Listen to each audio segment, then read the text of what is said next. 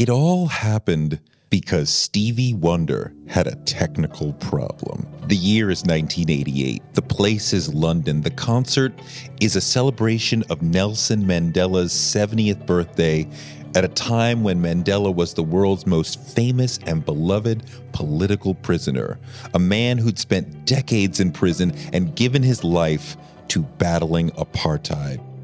Hundreds of millions of people were watching this concert, and Stevie Wonder was supposed to go out, but he couldn't because he had a technical problem. There was a pretty good chance that I actually wasn't even going to get to play, even though I'd you know, flown all the way from the States to London. They had me waiting in the wings because the schedule wasn't entirely set. I think it was pretty much in order for all of the major acts who were scheduled to play, but I, they were just thinking they would slot me in wherever they needed me if they had a moment of downtime.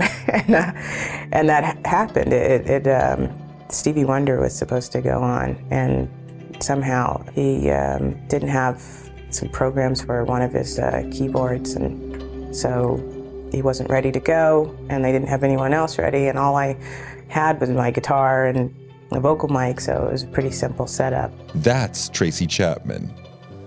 So suddenly there was a hole in the lineup. What do we do? What do we do? Someone said, let's send out Tracy. She can perform by herself with just a guitar, and while she plays, we'll figure out what to do next. They had no idea that cultural lightning was about to strike. Tracy's debut album had come out a few months earlier and made no real splash, but on that day in London, she walked out on stage and calmly flowed into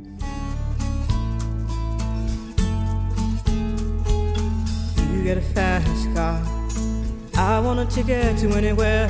Maybe we make a deal. Maybe and it felt like the whole world stopped and said, Who is that? And then came the chorus. Oh my God, that chorus.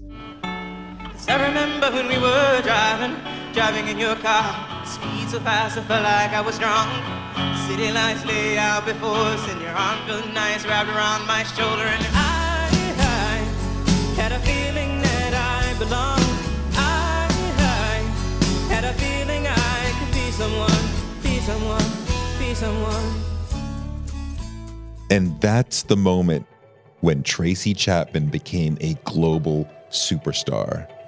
But it wouldn't have happened if not for Stevie Wonder having a technical problem and the awareness of Mandela and the injustice of apartheid reaching a fever pitch because of a rising sense of Afrocentrism and Black Americans feeling like they are part of a global diasporic struggle and affirmative action saving Tracy's life. There's a lot to say about Fast Car and how one of the greatest and most important singers of the 1980s almost never even made it because success isn't promised to anyone, no matter how much talent you have.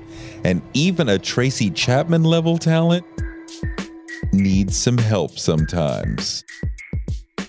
This is Being Black, the 80s. I'm Touré, and this is a look at an epic decade through the lens of some of the great songs of the era. Not necessarily the best songs, but the songs that speak best to the issues that shaped the 80s. The rising war on drugs, women's empowerment, the anti-apartheid movement, etc. This episode dives deep into Tracy Chapman's Fast Car, a plaintive, folksy, bluesy, heart-wrenching story about dreaming of escaping from poverty, told in the voice of a working class woman who's asking her boyfriend to just get in his car and help both of them escape from their nothing lives. It's a song about the dream of class ascension, the hope of getting a better job and being able to move to the suburbs. But Tracy sings that she wants to get out of the shelter. The speaker in the song is so far away from the suburbs. The story is powerful because it's heartbreaking and because it's so relatable. Black poverty grew immensely in the 80s. There was a 50% increase in the number of blacks living in poverty in America. So many people knew the despair that Chapman was talking about in the verses. But in the chorus, the song shifts. The drums pick up, and Chapman moves from an overview of her life into more closely observed storytelling giving us a single moment of actually being in that fast car. So remember when we were driving, driving in your car, speed so fast, I felt like I And the intensity of her singing and the slowing down of the story and the microscoped details make it feel like you're in that car with them. And you can feel the window open and the wind hitting you in the face and the possibility of getting on the highway and just driving and never coming back and remaking yourself into something totally different. And then Chapman gives us the zenith of the chorus and puts to words what she's really chasing in all of this. Because the place she hopes to get to by escaping in the car is not a place on a map, it's a place in her heart.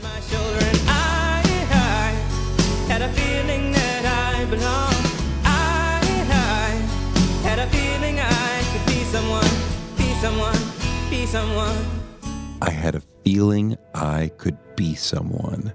She had the feeling of self esteem, and that is so important. In a world where whiteness is prized and blackness is denigrated so often, just loving your African features, your curly hair, your brown skin, your wide nose, your body shape, damn, just loving yourself as a black person, that can be a challenge. In a world designed to make us feel lesser, we have had to create mechanisms by which to remind ourselves to love ourselves because black self esteem can be hard to hold on to. In the 1960s, black people said, Black is beautiful. It was a constant refrain and an important counter programming at a time where calling someone African was an insult, when calling someone black could be an insult, and people straightened their hair and lightened their skin. Black is beautiful told us curly afros are beautiful, dark brown skin is beautiful, black bodies are beautiful. Black people needed to hear this as much as white people, and it was transformative. The phrase itself imbued us with self esteem. In recent decades, some of that work has been done by the notion of Black Lives Matter, which spoke to the importance of Black people at a time when we were being executed by police on a daily basis. In the 80s, that lane was filled by I Am Somebody, Jesse Jackson's famous poem. I may be poor, but I am somebody. I may be on welfare, but I am somebody. I may be in jail, but I am somebody. I may be uneducated, but I am somebody. I am black, beautiful, proud. I must be respected. I must be protected.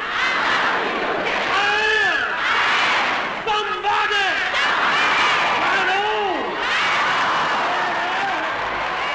Jackson seemed like a walking self esteem machine, using his every breath to send as much of it as he could into Black America's lungs. He knew the lack of self esteem was imposed by white supremacy and it was a problem, and we deserved better, and he was there to change things. In the 80s, Reverend Jackson ran for the presidency twice in 1984 and 1988.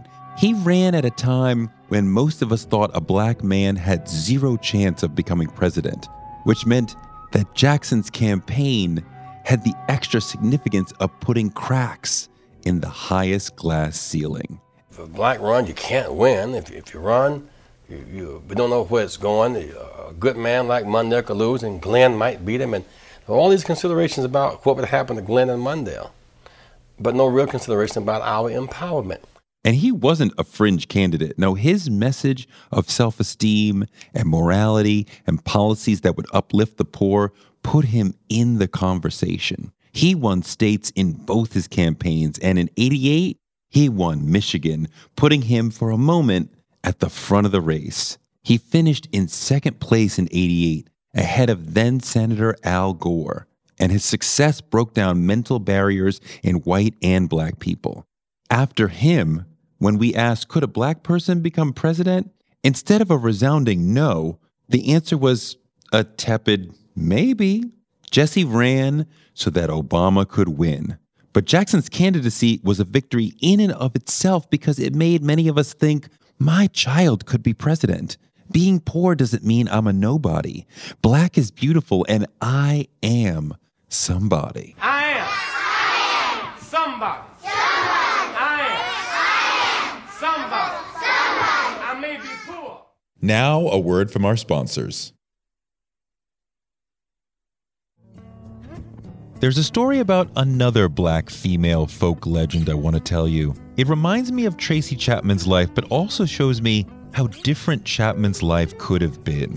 One of the giants of black folk music is Elizabeth Cotten. Going down the road feeling bad, down the road feeling bad, honey, babe, Lord. But it took her a long time to get to her rightful throne. Cotten was born in 1893 in North Carolina, the youngest of five.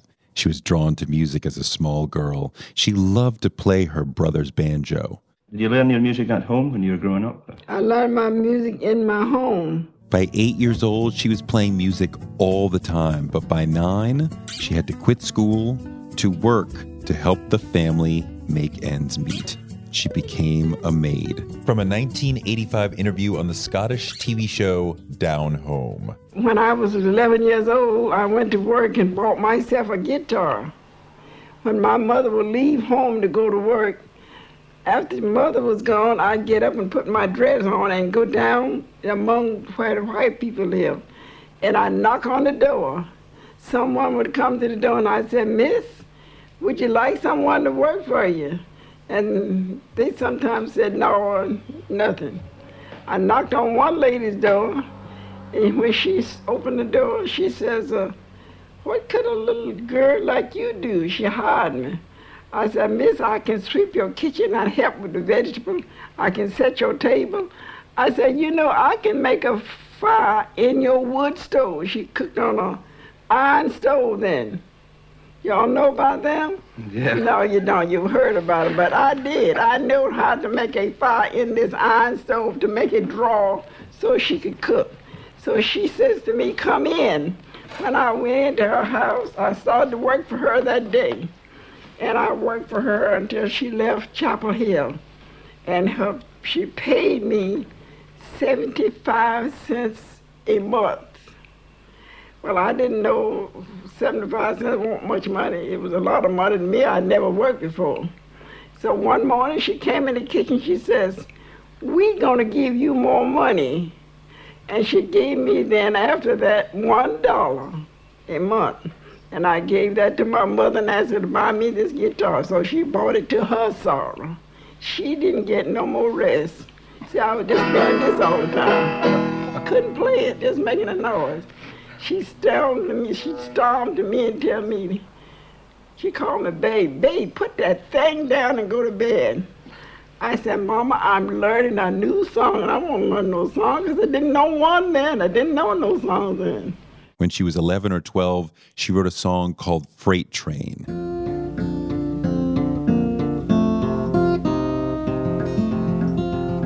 Well, just as I said, I, I lay in bed at night and, and he had Stewart on the track trying to come in. And he, he said, choo, choo, choo, choo, choo, choo, choo, choo, choo, And I'd go to sleep hearing that the rest of the night. So I guess that gave me a, a mind to write something about the freight train. It would become her most famous song, but that would come many years later. When Elizabeth was 15, she got married and then she had a daughter, and she quit playing music for four decades. She spent most of those decades working as a maid until one day, fate intervened. Well, when I come to Washington to live, I applied at the department store for a job. I worked at Lansburgh department store. They give me a job sell dolls. I was just there for the holidays. Thanksgiving, Christmas, and New Year's. Mrs. Seeger, Mike Seeger's mother, walked My in with two sisters.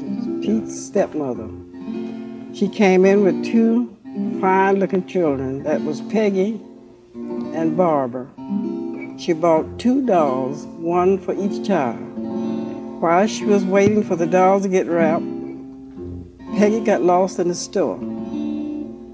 I happened to be the one to find her, to bring her in to her mother. Peggy was crying, and I never could stand to see children cry much.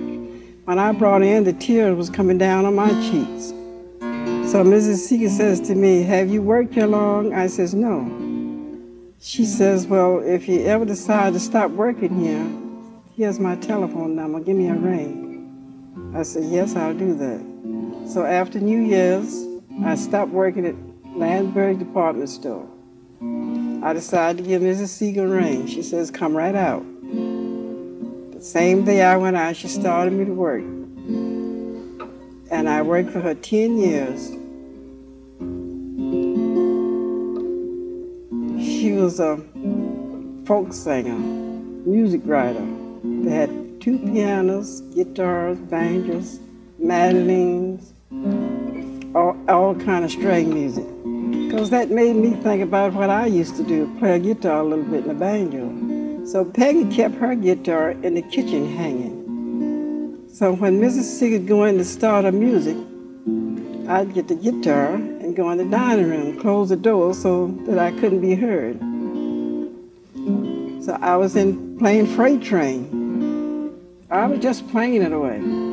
Peggy and Michael walked in. They said, Well, Libba, we didn't know you could play a guitar. Well, there's nothing to say. I was playing the guitar. So Peggy says to me, What was the song you're playing? I says, Freight Train. She says, Would you teach me how to play that song? I says, Certainly. So from that, I started learning Michael and Peggy. They were a family of professional musicians and composers, and being around them led to her playing guitar again. She was in her 60s. But the family recorded her songs and helped her make an album. And after the little girl she had met in the department store grew up and became a professional musician, she went to England and performed Freight Train, which led to many groups playing it, including the Beatles. Cotten recorded and toured for years and made enough money to buy a home in Syracuse and move her family there. In 1984, she won a Grammy for Best Ethnic or Traditional Folk Album. In 1987, the year before Fast Car was released, Cotten passed away at the age of 95. She was still doing shows just months before her death. Freight train, When I hear Freight Train, I hear the beginnings of Fast Car. They're both simple, direct, powerful, blues themed folk songs about longing to move away rapidly from where you are and calling on the dominant vehicle of the day to help carry you away. And when I hear Cotten's life story, I hear a classic blues story of a life derailed by poverty, a black person swept up by the tides of life who had to wait until a lucky break late in life to be able to pursue her dream. How many of us have immense talent in any field that was blocked and shelved by the hurdles of being black in America? Tracy Chapman has a life story that has some similarities to Cotten's story, except there are some forces trying to help her, forces endemic to the 1980s. Tracy grew up poor in Cleveland in a single parent home. Her father left when she was young. Like Cotten, her musical talent began to show itself early on. Chapman had her own ukulele by age three and was writing songs at eight. As a small kid, she had already determined that she was going to play music. Does writing come natural to you? It does. I, I, that doesn't mean it's not difficult, but uh, I've been writing songs since I was eight years old. The family was poor, times were tough, and the public schools she had access to weren't much. Then, teenage Chapman got accepted into a program called A Better Chance, or ABC, which was built to help smart black kids get into elite private schools.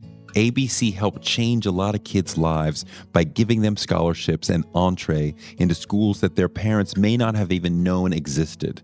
By getting into great high schools, they went on to great colleges and had professional lives that might have been very difficult to reach without ABC's initial bridge. I know ABC kids who went from growing up in the projects to becoming bankers or executives or doctors. The program has helped over 16,000 kids. It's built on the basic principles of affirmative action. The notion that if black and brown people are just given access to studying at great schools or working at great companies, we can thrive. And making sure that we get that access that has been historically denied to us is a critical part of making those institutions and this country better. And it's the right thing to do after decades of racism has prevented so many of us from rising where teenage Elizabeth Cotten was out of school and out of music and married and working as a maid, teenage Tracy Chapman got a scholarship to the expensive Wooster School in Danbury, Connecticut. Even with this chance to get out of Cleveland's crumbling public school system, it wasn't easy for her mom to finally let go and agree to send her.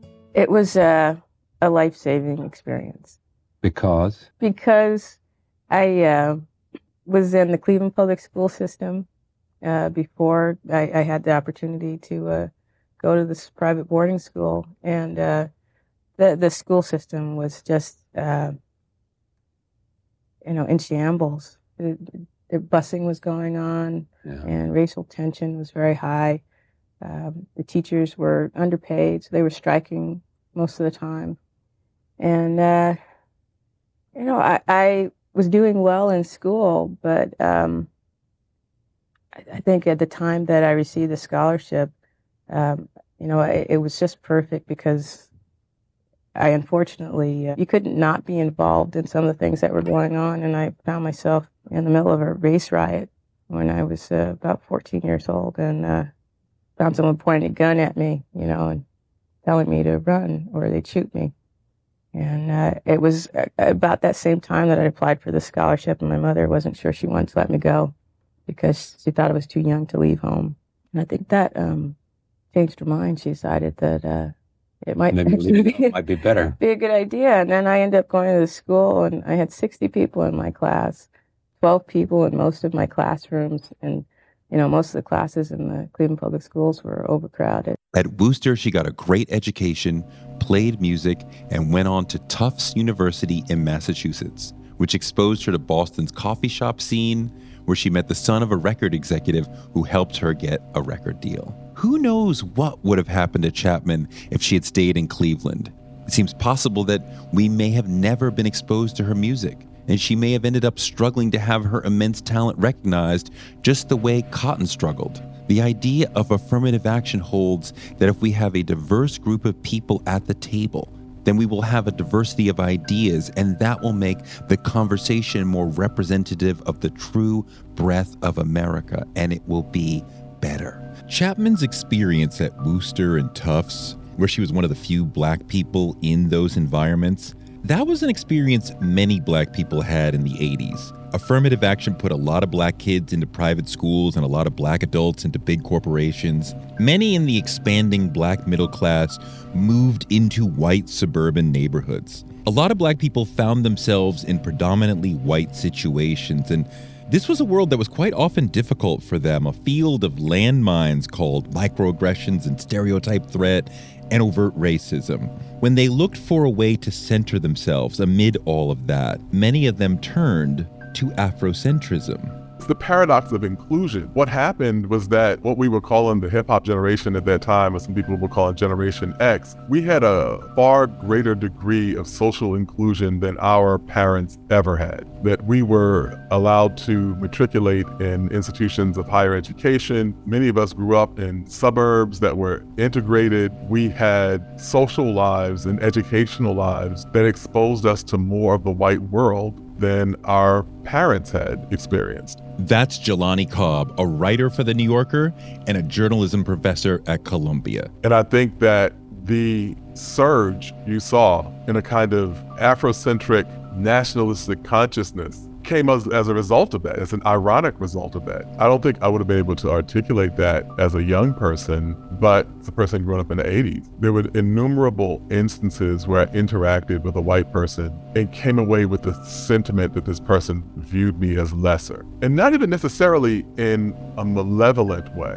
That moment of Afrocentric consciousness was the whole generation of us trying to create a black table and say like this is where we are this is what we're connected to you know, we're part of this community and part of this tradition. people were staking a claim to black identity. And in searching, they found the Africa, the connections to Africa. You know, if you're looking at culture, if you're looking at history, if you're looking at religion, you're looking at all the music and all these things that connect straight back to the African continent. And I think it's the exposure to the often ill-informed ideas of the white world about who black people are, about what black people are, that makes it more necessary for people to kind of search those things out. So the affirmative action that transformed Chapman's life also transformed many black lives in the 80s and put many black people in close proximity with a lot of white people.